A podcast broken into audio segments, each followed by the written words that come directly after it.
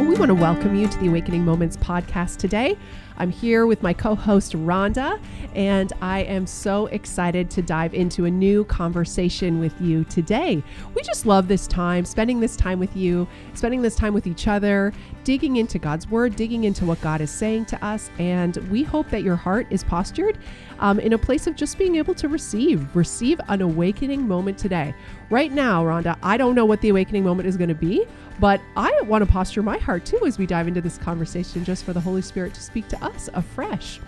Now, a couple of weeks ago, you spoke a really, really powerful message, and it was on the power of our emotions. And I think there's you know, sort of a few parts of the message that stood out for me that I think we can dive into a little bit of a deeper conversation on today. And, you know, you didn't have the opportunity to dive super deep into all these aspects in the message, but I think it would be good to dive into some of these aspects today. You know, what do we do when our emotions lead us into decisions that really were not the best decisions? And the other question you asked is, what do we do when the emotions of other people cause us to make decisions that really are not the best decisions? And I sort of have a bit of a light-hearted, funny story of, you know, where I felt like this happened in my life. Um, it was when many, many years ago now, all my kids were very young, probably like between the ages of like three, maybe, and eight. So all in that school age, young school age time um, of life. And it was a busy time. Four kids in five years. Like you're just like in it big time. Maybe, uh, yeah, yeah, that's probably the ages of the kids. And Jason wanted to get a dog. Now he is such a dog lover. Like he, and he always has been. We had a dog when we first got married and he loved this dog. This dog was wild, but he loved the dog. And, you know, so this is many years now. He hasn't had a dog and he really wanted a dog. Now, I did not want a dog. Like, I just didn't think. First of all, I'm not as much of a dog person. I love dogs. I don't love owning dogs. I don't love having dogs in my house, but I love them. I love seeing them on the street. I love petting them. I love other people's dogs, but I don't love owning dogs. Now, you have to you have to remember too, like I'm in a pretty overwhelming stage of parenting. I'm uh, working like I'm working I'm not working. I'm at a stay-at-home mom full time. I've got these four kids, school-age kids. I mean, the schedule is insane from morning till night. It's just go go go go go all the time. And you know, Jason wants a dog. And so we're having this conversation about the dog. And, you know, we, we learned early on in marriage that when you're making a big decision, and getting a dog is a big decision. It okay? is a big decision. This is not a small one. But when you're making big decisions in life, like moving, changing jobs, getting a dog, it takes two yeses, okay? Maritally, it takes two yeses. Not every decision takes two yeses, but the big ones do. Getting a new car, financial decisions, like it takes two yeses. Well, we're having this conversation. And, you know, as soon as Jay starts going online and looking up puppies, I know like this is this is not going to end well. He's looking up puppies. I want a bulldog. I've always dreamed of oh having a bulldog. You know, we're having this conversation. I'm like, I can't. I can't do this. Like I I can't. Well, does he not now he is not like this about anything okay so so i as i share this story he does not do this for anything but he starts guilt tripping me like big time. I never ask for anything. Oh I never, goodness. you know, I never really like insist on like I never push for anything, you know, but uh, this is all I want. He's guilt tripping me like big time, but I know like I know I can't handle. I can't handle to take care of one more thing in this season. I just I I don't I don't have the capacity. And I don't love the dog and I don't want to do the work of the dog. so, anyways, I am not on We can see where this is going. I am not on board with this. oh well, anyways, okay, okay, okay. Well, let's let's just like let's have the breeder bring some puppies over. Let's just see. Let's just see. Oh my gosh. So, I just get totally kind of, you know, I give into the emotion of this decision because, you know, I'm being guilt tripped. And it, it's true. Like he like Jay does not sort of assert, you know, what he wants very often about anything. He's very reasonable and you know, we talk through things and anyways. But this for some reason he just he has to have this dog. Well, it turns out like this dog is a holy terror. Like it it's a terrible like he, we get the pup we get it as a puppy, 8 weeks old it gets dropped off. This dog for its entire life unfortunately the puppy died at 11 months. Oh Goodness. like it literally just died. It just got sick and died like overnight. It, and most likely it ate something and probably it got lodged in its intestines and it just died because this dog ate everything that it wasn't supposed to eat. It ate all the girls toys barbies polly pockets any toy that was on cars remote controls oh ate Oh my, my bible ate the wall ate furniture, ate shoes, ate everything. Now, so imagine like I'm a mom of four little kids and I have to keep everything off the ground because the dog's going to eat it. Everything. But I have tiny kids. And not only that here I'm look I'm on a now I'm on a I can complaining feel it, Laura. I can feel it. not only that, every time the door opened, the dog took off. Took off. Oh. And I have little kids. Do you think I could get them to keep the front door closed 24 7? No. No, I can't. So the door opens, dog takes off. And guess who's at work? Jay's at work. I'm at home. I have to go run after this dog 10 Oh times a day and go try to get it. And do you think it would come back? No, it doesn't come back. Like I can't, I have to like get meat and like I have to try to try to get it. It's terrible. Anyways, This is a nightmare. so- this is a nightmare dog story. so oh. bad. It was bad all around. It was stressful for the whole time. Uh, I'm not gonna lie. There may have been a phone call one time while Jay is at work. You better get home right now to get your dog. I am. I don't. It's run away again. I'm not going after it. I don't care. I have children crying. Mom, please don't let Lucy go get her. Screaming, calling Jay on the phone, crying. I'm like, I don't care. Your dog. I don't. You you get home right now and get your dog.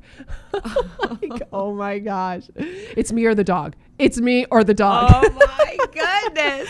it was so bad. So, anyways, that's a funny light story about, you know, when someone else's emotions, the overwhelming emotions of someone else, led me to a decision that I regretted and it did not work. Let's just say I wasn't sad when the dog passed away. You know what's so funny? We both have had oh, a terrible dog. oh my gosh, yes, you right? And I've shared a story about a, dog terrible dog, like terrible. Hades as Yeah. well. And I often like, uh, excuse me if anyone's going to get offended on this phone call. We don't mean it anyway. And I'm not starting a theology about this. but you know when Jesus cast a demon into the swines and they all went over the cliff? I promise you something was cast into this dog. Well, listen, It needed deliverance. This dog was crazy. No matter what we did, no matter what training, trainers, they're all like, there's something wrong with this dog. Oh my And I'm like, yeah, the dog had major, like major problems. Yeah, we found the dog a new home. It, yeah, it didn't die. It found a new home. I shared a little bit about that in our message, but what a Oh nightmare. my gosh. It's a nightmare though to have a nightmare dog. yes, yes. Even yeah, so, we both had emotional uh, decisions that led to dogs. yeah, we that did. was bad. We did. but I keep getting dogs, so that's the difference. I'm the dog lover and that. So the fact that I gave a dog up Must with all the training, it took two and a half years for me to do it. All the training we did, the classes, and this dog was not. It's not doing it. Anyway, sh- that is a hilarious story, Laura. Yeah, you were led for sure. And then and then came your dog Dave. Now Yes, yes. We have a nice dog now. you have a nice dog, Yes, like he's actually like the poster dog of loyalty. Yeah, yeah, he's a good. He dog. should be in the dictionary. Loyalty, Dave. He He's is a good such a sweetheart. yeah. Bulldog. I love him. Well, you know, it's really fun talking about being led by emotions of others. I mean, that is an awesome story. Mine is not funny, but it's actually at the time didn't seem very significant. But now it's like really not now, but through the years, it had an impact, a great impact. So sometimes, even when something happens where you're led by someone's decision, it doesn't seem to be that big of a deal at the time. It feels big, but not the gravity sometimes comes later. So this one would be I went to school in the States, and when I came back from the States and I met Jay and we got married, I was trying to transfer all my schooling into Canada. And I literally was a semester away from graduating in the States. And so I figured, oh, probably wouldn't be that hard to transfer. I was in music, music here. Well, it comes it comes out to find out that the school I went to had many courses in music that weren't offered in the conservative side of the universities in Canada. It was much more liberal in the sense of the music expressions. So you have to have the exact course matching. And so I found myself at instead of almost 4 years of university, I was going to be at like the 1 year mark. So I wanted to go back to school here in Canada and make up that degree. Well, I had to stay home for it in where Jay and I were engaged at the time. I said, let me move home, let me go to school for a couple years and then we'll get married and then I can always, you know, we'll figure it out. But just maybe a couple years if I can at least get my schooling going. Well, we were madly in love. And Jay, I think just the whole thought of being long distance, we made a very quick decision. He kind of, same thing. Jay is not like that. He is super supportive, but he was like, I'm not doing long distance. So no, you're, you're not, uh, we're not getting married then. Like this like soon. I don't know what I'm going to do. Like he didn't say we're not getting married. The engagement was off, but he was really upset. And he was like, I can't do long distance. Like there's no way for two years you could be long distance. But I'm like, Jay, I can't live in Ottawa. Like if I could live at home, at least I can get right live a lot. free. Yeah, a lot Right. done, and then maybe a year we can figure it out. But to do three more years with me in school, like. And he had like a pauper job. I was like, No, no, no, totally. You can't afford No. to like not work, go to school full time, live away. Yeah. Yeah, and my parents weren't in weren't in Ottawa, so I was like, this is not going to work. So, anyways, we had a big argument about it, and he was like, no, no. So I said, okay, fine, I'll give up my schooling. I'll just come to Ottawa and get a job and work and whatever. Well, you know, it ended up God's worked all things together, and it worked out. But you know what? Not finishing that because I felt the pressure to move and to be here and get married actually came back for a decade to bite me. Like, really, even getting a job, figuring out what I wanted to do. I mean, everything. It just was so, so difficult because I didn't have now a Canadian degree versus all the work I'd put in in the States. Now, I've had a very beautiful journey in my in my career and livelihood and in ministry. It's been beautiful and flourishing. But it wasn't even just the paper. It was it was actually all the work and finishing something I started and that like feeling like I accomplished something. I worked really hard to get to the school in the States. I saved all my money. I paid my own way. I had a scholarship. I did everything I could do to make it happen.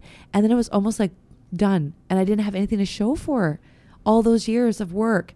And it really bothered me because I'd done the work, but I didn't have the paper. And so, you know, that's to say, Jay since has apologized so many times. But honestly, those first 10 years, even in our marriage, every time I would hit like a job roadblock, it would be like, see, if I would have finished my degree here in Canada, like it literally was something I didn't realize the gravity at the time. And I had to really honestly release Jay from that.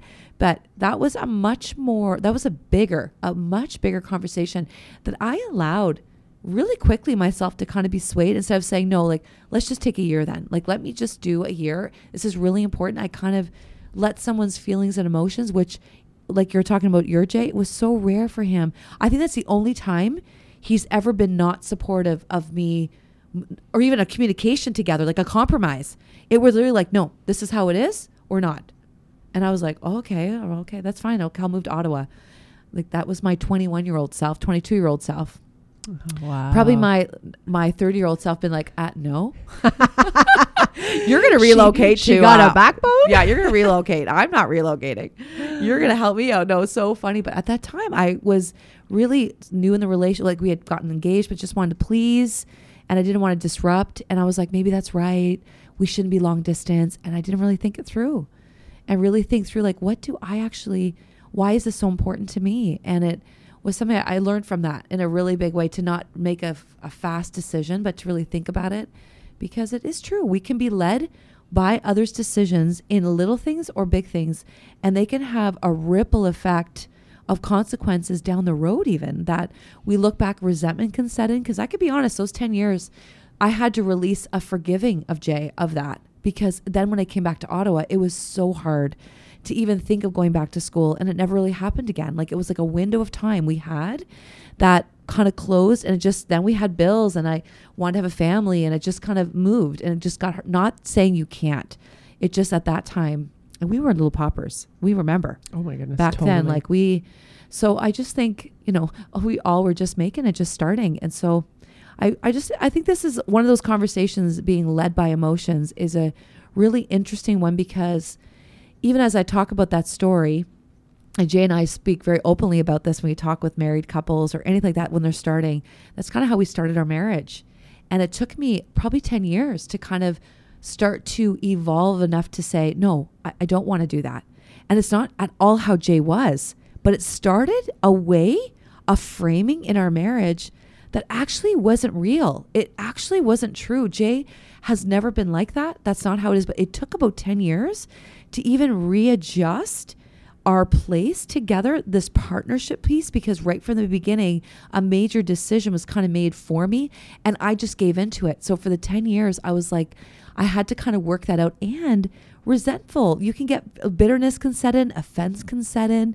So we are led by others. Not only do we have to forgive ourselves for giving up some of those decisions and not really thinking them through, but also we have to forgive and release the person making those decisions because when you look back, not all of them were done with even any thoughtfulness on their end either. As quickly as I gave it up, someone took it and it wasn't even intentional. So that was just a really interesting journey in our first 10 years of marriage. I would say that if I would look back at some of those pockets of even when I get upset about something, once again, we strip that emotion right down. It came to this deeper place of, no, I've already sacrificed this. I've already sacrificed that. Me, me, me. I've done. And then you over assert because you're in a protection. So it's an interesting cycle that we have to be really aware of. So being led by others can really have, I think maybe I'm could be wrong in this, but it it had that had a greater impact in my life when I look back of when I haven't actually had a voice to some of the things that meant a lot to me.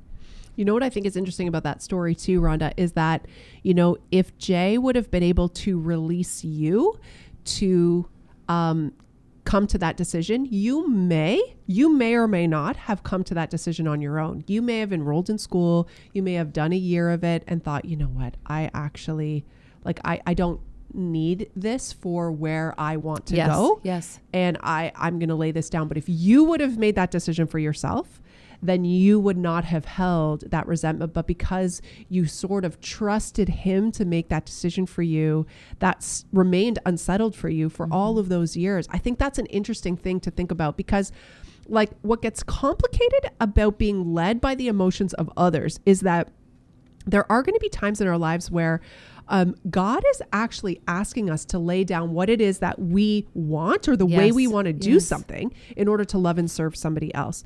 But when we get to that place where we know that God is asking us to do that, again, we're making that decision.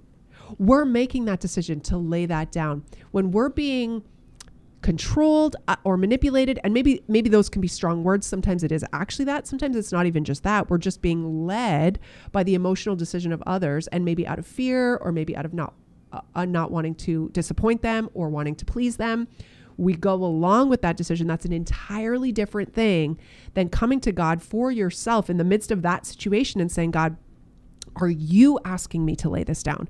Because if you're asking me to lay this down, I'll lay it down and then I make the decision.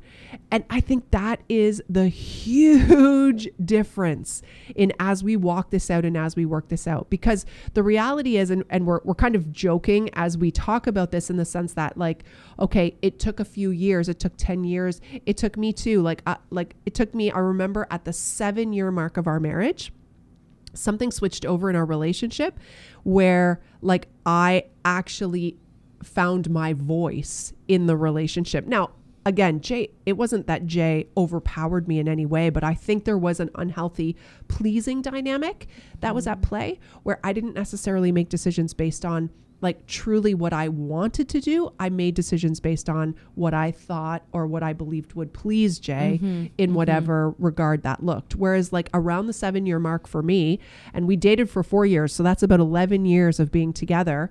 Um, I, I just had hit a point where I didn't like where some things in our relationship had gotten to, and I I couldn't be silent about those things anymore. So began to speak up, and we joke like, "Oh, you know, you got a backbone. You you know, we stood up," but it isn't like it, I I don't want to paint this picture like all of the sudden. Um, the power shifted that like it was like a power thing or anything mm like that. mm but it is actually coming to the place where two people who are in a relationship together are each making their own decisions both out of love both out of considering all things considering each other considering each other as better than oneself, you know, in a godly and a loving way, but making your own decision. You have to be able to own your choices. And so every single time we get pulled into a situation where we're making decisions based on someone else's emotions, like there is going to be fallout from that every Mhm. time in one Mhm. way, shape, or form. And it might not show up for a long time, just like your situation. It may you might not feel it in the moment, you might not feel it for a few years, but I guarantee that it is unresolved if Mhm. you didn't make that choice for yourself. Mhm. So I think that's an important distinction in this conversation. And that really is where emotional health is so important. Like we have to be very actively and intentionally like processing the emotions that are going on inside of us so that we can actually bring emotional health into our relationships. We we have to do that in order for them to function well. But emotional health doesn't mean that there's not going to be any conflict. Mhm. There's going to be conflict Mhm. because if you think things need to be one way. And you know your spouse or your friend or your parent or your sister or whoever else you're in a relationship thinks it has to be this way and it looks this way you know there's conflict until we get to that um, you know in how we work that out together. But yeah making our own decisions in the equation with god i think is a really really really important thing. I just I love that Lori how you said that because really in those moments, you know, it, it's not a power struggle. I love it because it's not like girl power, take your power back. Like it's exactly not that because you know what? There's only one boss of our marriage and that's God. He's the boss of our marriage, but it's a partnership of Jay and I. But in that partnership, that's where there was exactly that misplaced Uh, like given over like i'm just going to do this to please versus let me think this through. Because in another instance like even as you're saying that another instance was i made a massive career change like into coming back into ministry and i was making more money than i've ever made in my life. And jay was so supportive but he said let's pray about it and you need to like make this decision. But whatever you decide i'm fully behind you. And you know what? I closed that door and walked into ministry but i could have made it like said if he would have said no i don't want you to change our lifestyle he could have done the same thing but through that work and that's a beautiful thing those redemption times too because you can't go back and undo what's been done.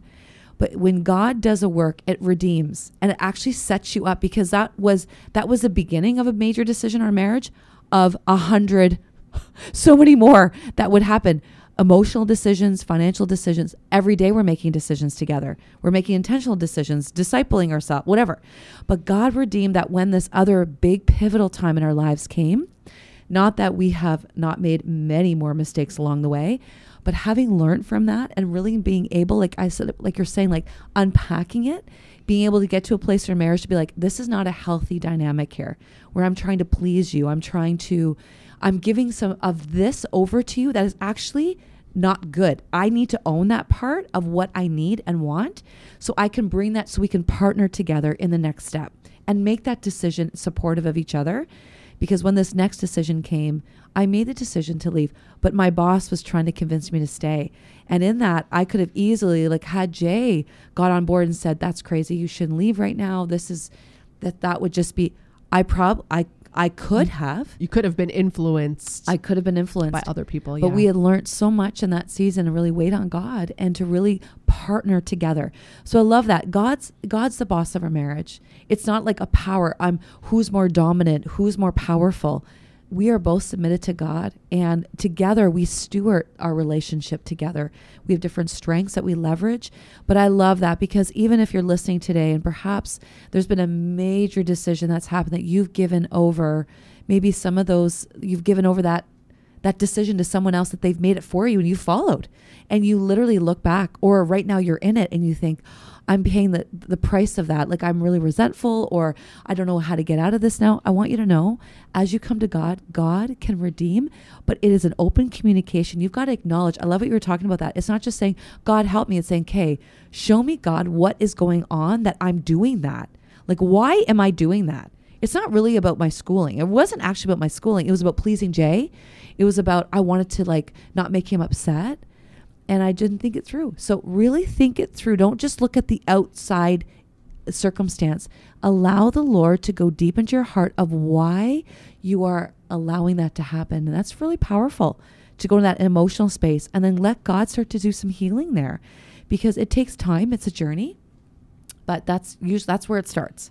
It's true because that's where you also take ownership for your decisions. Because the Yeah. reality is that even if you're making a decision based on somebody else's emotions, like you, you, you do have to take ownership for your Yes. side of that equation. So For sure. the motivation of that, well, I want to please them. I don't want to upset them. I don't, you know, like you, like only we can take responsibility for why we are allowing Yeah. what we're allowing no matter what's on the outside and and obviously the most healthy thing we can do is to both you know two people in any relationship two friends uh, parent relationship family relationships marital relationships like we can only own our own emotions and they have to own their own emotions. And you know uh, you're always going to have people with different levels of emotional health. You're going to be in relationship with mm-hmm. people that have all kinds of some are very unhealthy, some are moderately healthy, some unhealth shows up in certain ways and in certain insecurities. So like it's it's you're always going to be dealing with this in your life, all of us will.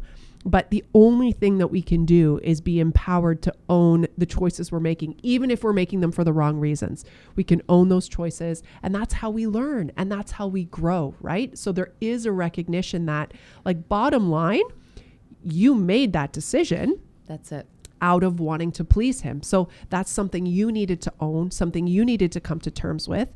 That's not his problem. That's not his fault. He didn't do that to you. You made mm-hmm. that choice. And that's something God had to work out in you so that then you could become more honest and more authentic in relationship. And same for me.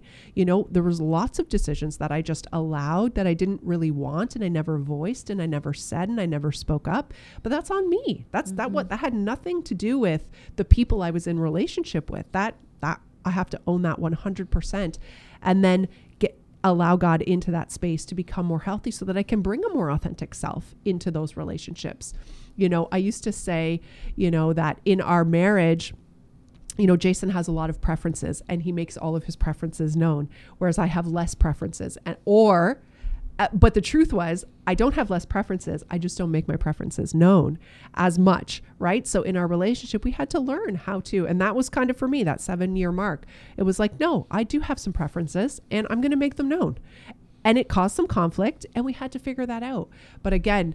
i in a beautiful way, it did make us more authentic Mm-hmm. in our relationship one with another more known, more honest, and we were able to figure it out even when those preferences were in conflict with each other. We were able to figure it out and to work it out. And so I think in all of our relationships that's that's a part of the equation. Well, I love it. I think this would be a really good pivot as we kind of pivot into this season that many of us find ourselves, we're all in it. That, you know, there's a lot of displaced emotions. Well, there's a lot of emotion. yeah, yeah, sorry, emotions. There's a lot of emotion everywhere. everywhere and tensions and some of those things are being displaced because you don't know what to do with it circumstances are causing like these crazy explosions that you're like this just came out of left field or this conversation just went so like extreme because there's so much pent up emotion or there's been so much pain and now it's kind of displaced to put it on you or to put on the circumstance or to pick sides. And so i would love to speak a little bit into that as we're coming out of a pandemic and we don't know what the future looks like. There's still a lot of uncertainty of like what is is going to come back? Like are we going to kind of now move forward? What does that look like? I feel like there are so many broken relationships so much like just unforgiveness, bitterness, but also so much pain, quiet people that have held it in, that have not wanted to rock the boat, that don't know what to do with even the tensions, and there's a lot of anxiety over that. So I just love to just maybe dive into in this season we find ourselves, what do we do with all of the emotions that are happening from what we've been through? Yeah. Yeah, I would totally agree that and and I can only personalize this conversation for sure. Like I want to own my part in it for um but also I think how I feel like as leadership of the church we're also being affected by a lot of displaced emotion as well. So we're seeing it kind of on two planes. Um, I would definitely agree that there just is a lot of tensions all around. There's tensions you can go from as close to your inner circle of family and friends um, dividing lines, uh, us and them, sides about everything, opinions that are being expressed about this way, things should be this way, this person should have done this. And I, I think what's so interesting as you are in conversations with people is I feel like it's creeping into even like meaningless things too. Like it's things about pandemic, definitely, government, politics, large scale things, what's happening in the world, but it's also sort of manifesting in even small arguments, small things that are sort of popping up and showing up. And um, so it, it's constantly this pull you feel into picking a side on any issue. And I feel like that happens on a very small scale and a, a, a large scale. So there's just tensions to manage all around and and I feel the weight of it and I do feel the anxiety of that. I feel the anxiety of the world. I feel the anxiety of the city. I feel the anxiety of, you know, even our own congregation and, you know, uh, whether we're moving towards opening up and people are for this and they don't want to wear masks anymore and then there's other people who like there's like a pro mask movement happening now like oh once the mandates are lifted i'm gonna are you gonna still love people by wearing ma-? what like it's just like we're it's like we're looking for things to fight over it, it, or it almost feels like that from the outside looking in so i feel all that i feel that inside and then I think what happens is like you find yourself in a situation, and, and this can happen to any of us. You know, you're at home, and um, I'll just give like a random a random situation. I come home from work, and the kitchen is a disaster. The dishes are piled up. The kids have been eating food all day, making food. No one's cleaned anything. The toaster's out. There's crumbs everywhere, crumbs on the floor, and you explode. Like it's like it's like the worst thing has happened. Now, I come home to this five days a week. It's not like this is any, it's not like this is an unusual thing.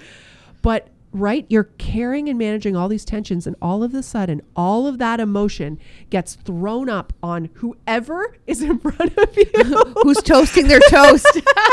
right? It's who's in the kitchen in that moment. The last all one. This, the last one with the bagel. Oh, all gosh. right, All this tension, all this emotion is just being, and I feel like that's what's happening every day and happening in different ways every day. So personally, I feel this. I'm getting the barrage of some people's emotions directed personally at me.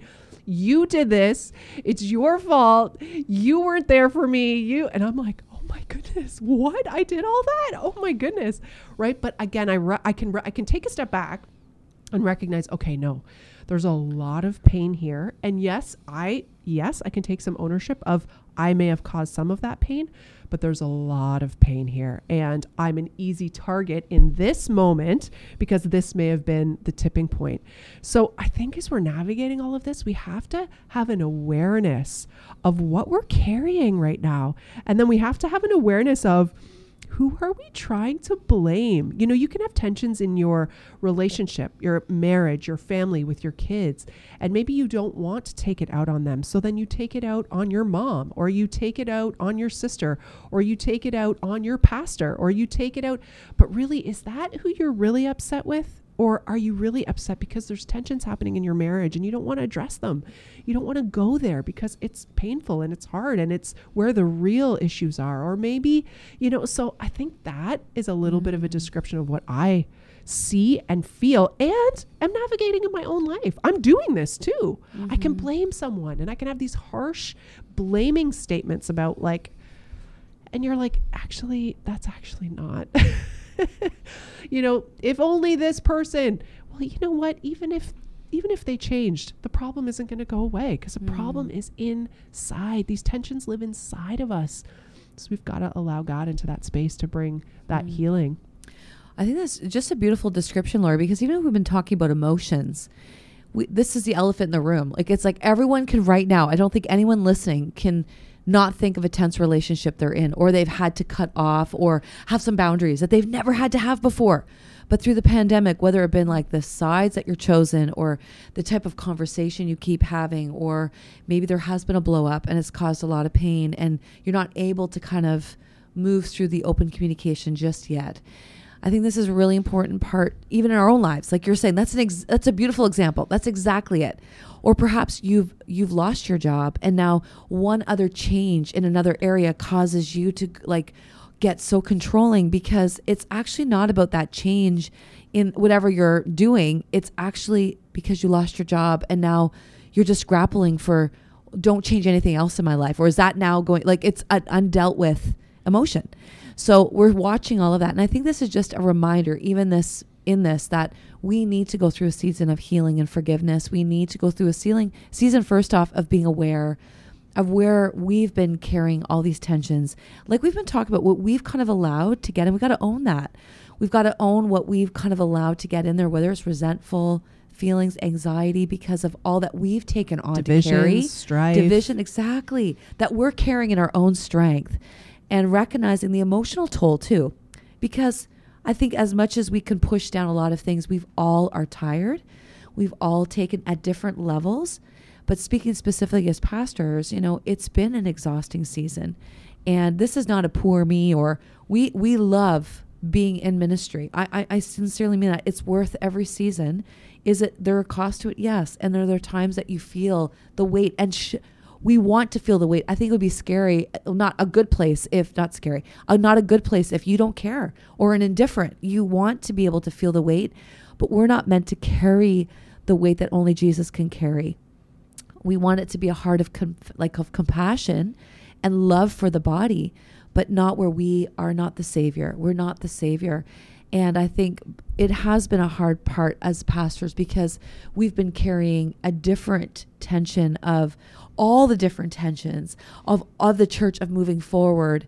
And now we're at this place and people are now coming forward and you're getting the barrage of things, but you've been carrying, you're tired. Like it's been two years of carrying church, a church through a pandemic of many conversations, of many like coming in to bring peace and reconciliation and conversations and not being able to really be in touch with what's going on in your own heart too.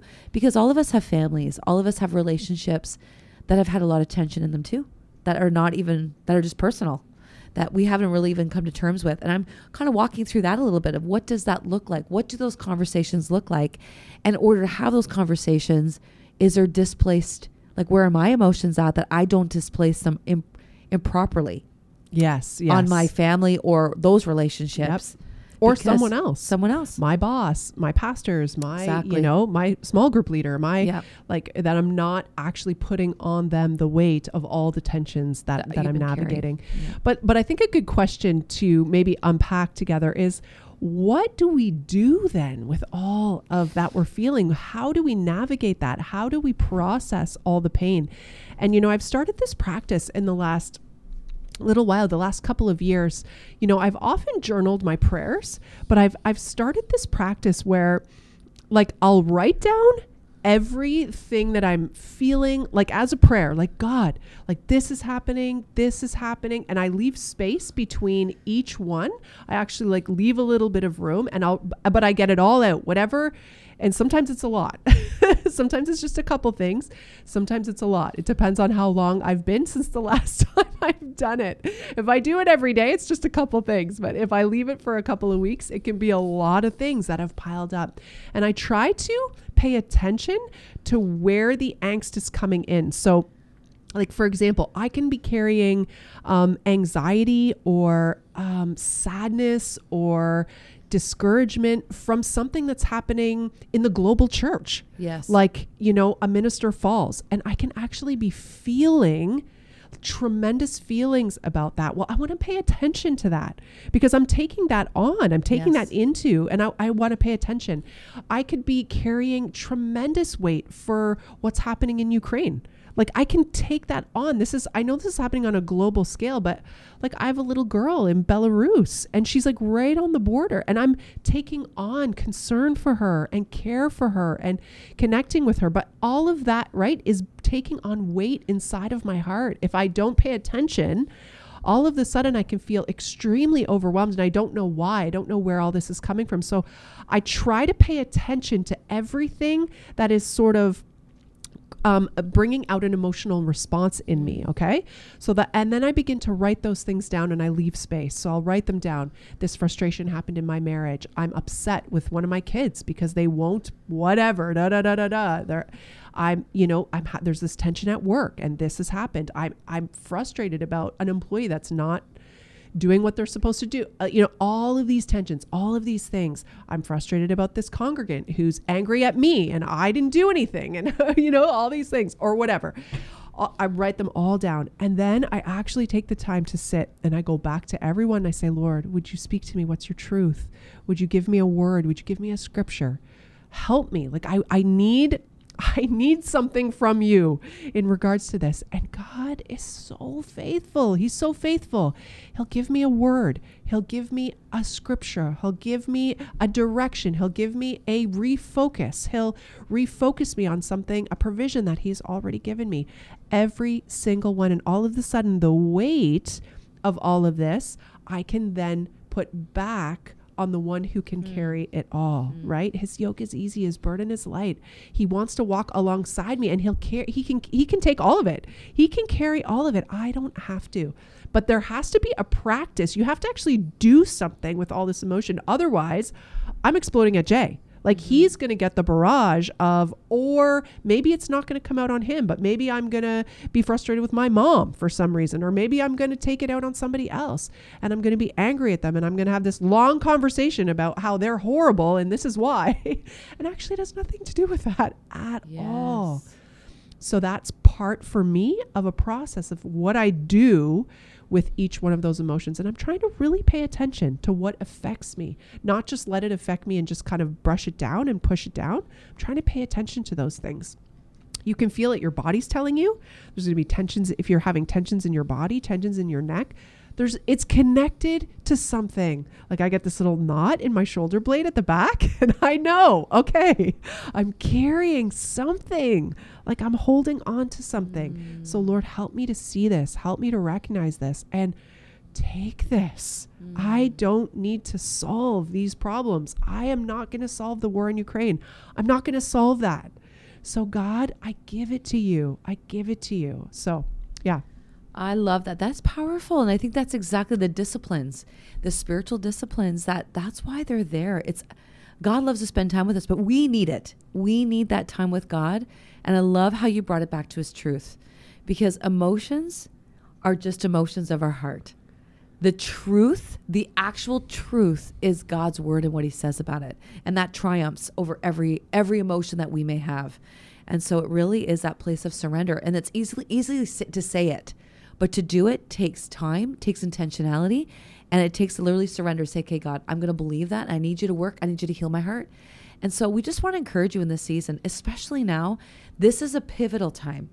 You know, during the pandemic, everyone was in a little bit of a crisis mode. Everyone was kind of figuring things out. Now that we're, it's been this buildup, this is like the breaker zones. This is where all that pent up stuff is going to really destroy. It's going to bring a lot of destruction a lot of bur- like br- uh, bridges have been burnt, but now yeah. destruction will happen because it's been a buildup. Yeah, a buildup of emotion, a buildup of time, a buildup of weariness when we're tired. Yes, we can often do things that we will regret greatly later. And so, just this is a word of caution for us. This is what God is speaking to us. We want to encourage you to a word of caution go through a season of healing. Be in touch with the indicator lights on your dashboard. Don't dismiss them, whether it's the knots in your back, whether it's that angst, whether it's that you find yourself blowing up easily, or maybe you're just numb. Maybe you're not even thinking about or feeling anything. That as well is an indicator light. So take time before the Lord, write those things out. Ask Him to show you, ask Holy Spirit, and ask His Word to triumph, to bring healing, to bring forgiveness, to be able to own where maybe you're carrying some unforgiveness, some offense. Perhaps you think of one person and you constantly feel anger, that you be able to go through a season of healing because this season we've been through is going to set up your next season. So, really, in this pocket of time, take stock, get some healing, close those doors. Don't let the enemy rob any more area of the windows you leave open. It comes from within. The enemy just doesn't come to get wreak havoc. We open the windows and we invite it in, but we take the bait to open the window. Don't let those squatters in close the doors, ask the Holy Spirit, bring freedom, talk to somebody, get some deliverance if you need it. Like, do whatever it takes to come through the next season, to start the next season, being able to really heal through the past. But this is a season of healing. Don't rush through it. We really are in a significant pocket of time because there's an empowerment too in the spirit that I think the the Holy Spirit wants for each and every one of us because it's not anybody else's fault. Yeah. Honestly. Yeah. And we're spending a lot of energy in blame. A lot of energy. If only, if only this, if only we had different leadership, if only I mean, I, I know even so many people have so many opinions about how the church has led through this season. I I, I know there's like a hundred opinions of how what we should have said, what we should have done, how we should have done it. I, listen, there's no shortage of opinions, but there is absolutely no life in blame. There is no life in mm, blame. That's a, that's a good word. The more time you spend in blame, it actually is just sucking and draining life from you. So there is an empowerment of the Holy Spirit to own. And again, this is a little bit of that ownership of our emotions, but to own how we're feeling about all of these things. Are we feeling extra fearful in this season? Are we feeling extra angry towards people who are fearful? mm-hmm. You know, what is it that's coming up? Let's let's take ownership of those feelings and stop blaming those people for whatever it is that we think they should do or where they should be or how they should be doing it. And honestly, spend that effort and energy bringing all that to the Lord walking out repentance it is God's kindness that brings us to repentance. And the scriptures literally say, repent and confess, and you will be healed. So, this process, it's a guarantee. Healing yes. will come when we come to a place of repentance and ownership of these feelings that we're having. Because honestly, it is unfruitful to spend or to waste your energy in blame. It's just unfruitful. And I don't like, I know this is really hard because I know you've probably been through some really awful things. Like, I know even the things you're thinking through and the weights that you're carrying, there probably have been some horrible things that people have done to you, have said to you, have, that you're processing. I, like, there really is real pain and real injustice that's happening in this season. But listen, blame is a trap of the enemy, and it's a trap of the enemy to keep you in your pain. So don't give into that. Don't give into blame. Let that go. And honestly, allow an empowerment of the Holy Spirit to come as you take ownership of what it is that you're processing, what it is that you're carrying. Have you put on your shoulders false yokes that God never mm. asked you to pick up? Mm. God never asked you to actually solve those problems. Have you picked that stuff up?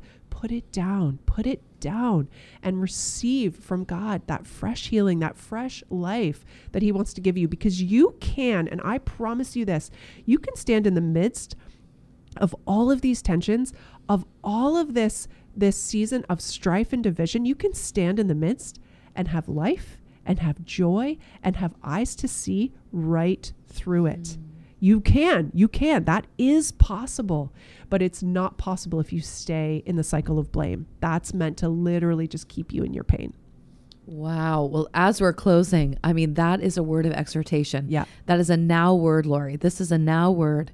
And God wants to bring healing. This is God's heart is that we be restored and healed. And we've got to take that time right now. This is a pocket. Don't rush through it. So hear the word that Lori just said. Honestly, I really believe that's a now word. And so as you come to the Father's table, this is a beautiful thing as you come to the Father's table, all that we've talked about, the fullness of life and truth is with Him. I've come to give you life and give you, but I am the way, the truth, and the life. Yes. We are needing truth.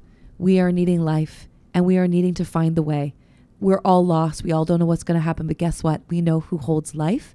We know who's going to show us the way a, the way that will not lead us astray and the one that is literally holding us all together. So may you feel that securing of Him today.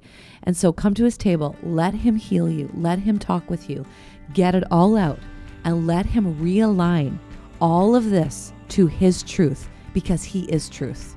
That's right. Because honestly, You've wandered around this mountain long enough.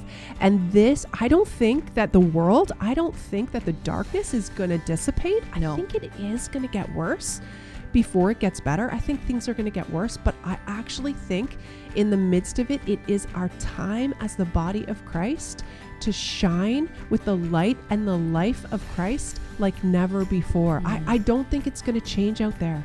So we have to stop wandering around the mountain that's dragging us through all of this pain and strife and all of the principalities that have been unleashed. We need to actually grab hold of what God has given us and empowered us in through His Spirit and stand for something different. Have new life in the midst of it. Literally stand with all of it happening all around us, but be able to see something different because our eyes are so fixed on the Lord. So so turn northward.